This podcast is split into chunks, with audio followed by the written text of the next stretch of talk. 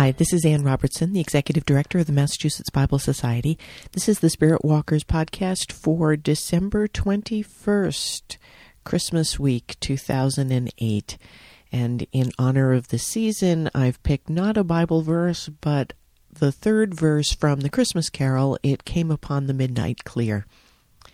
It goes like this And ye beneath life's crushing load, whose forms are bending low, who toil along the climbing way with painful steps and slow. Look now, for glad and golden hours come swiftly on the wing. O rest beside the weary road and hear the angels sing. I thought a lot about burdens yesterday. Not because my life is so overwhelmed with them, but because the trees were. If you've watched weather reports recently, you know that we here in the Northeast have been hammered with storms. While I escaped the devastating ice storm, this last snow came in full force, heavy and wet. I looked out yesterday morning and it was a winter wonderland. I took video. Every tree, every bush covered in pristine white. Then I took Ruckus for a walk. Huge limbs were down all over the neighborhood, blocking roads and turning yards into brush piles. The air had a lovely scent of pine, but it came because pine trees were gashed open as their snow laden branches could take no more and broke from the trunk. Children sledded down a nearby hill, their shrieks of delight melding with the groaning of the pines. One tall, slim tree was bent all the way over in an arch to the top of another tree, where the snowpack connected them like Siamese twins. If I were a bit taller, I would have hit my head on branches hanging low over even the middle of the road. I stopped and freed a young oak, bent so that its top almost touched the ground. Even shaking the limbs would only do so much. You had to knock off each of the snow clumps by hand.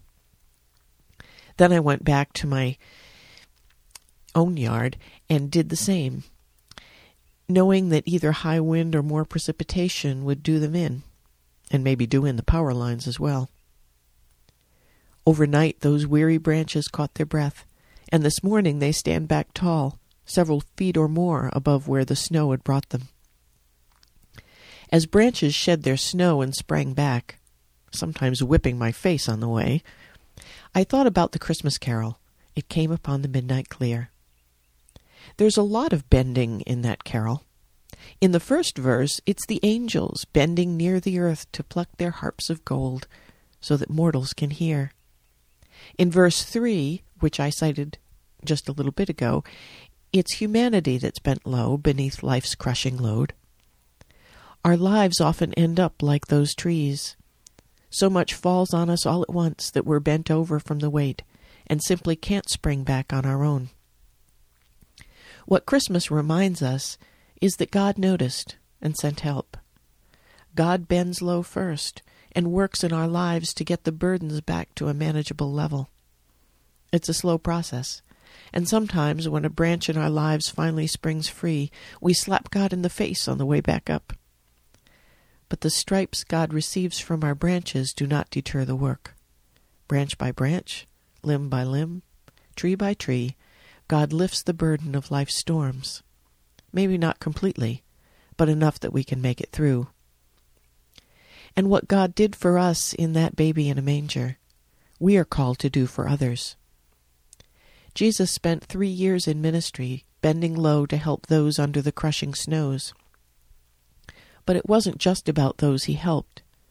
It was about showing us what a life as his disciple was supposed to look like healing the sick, feeding the hungry, finding the lost. If you look around this season and see the beauty of Christmas and hear the joy of children in the season, look a little deeper.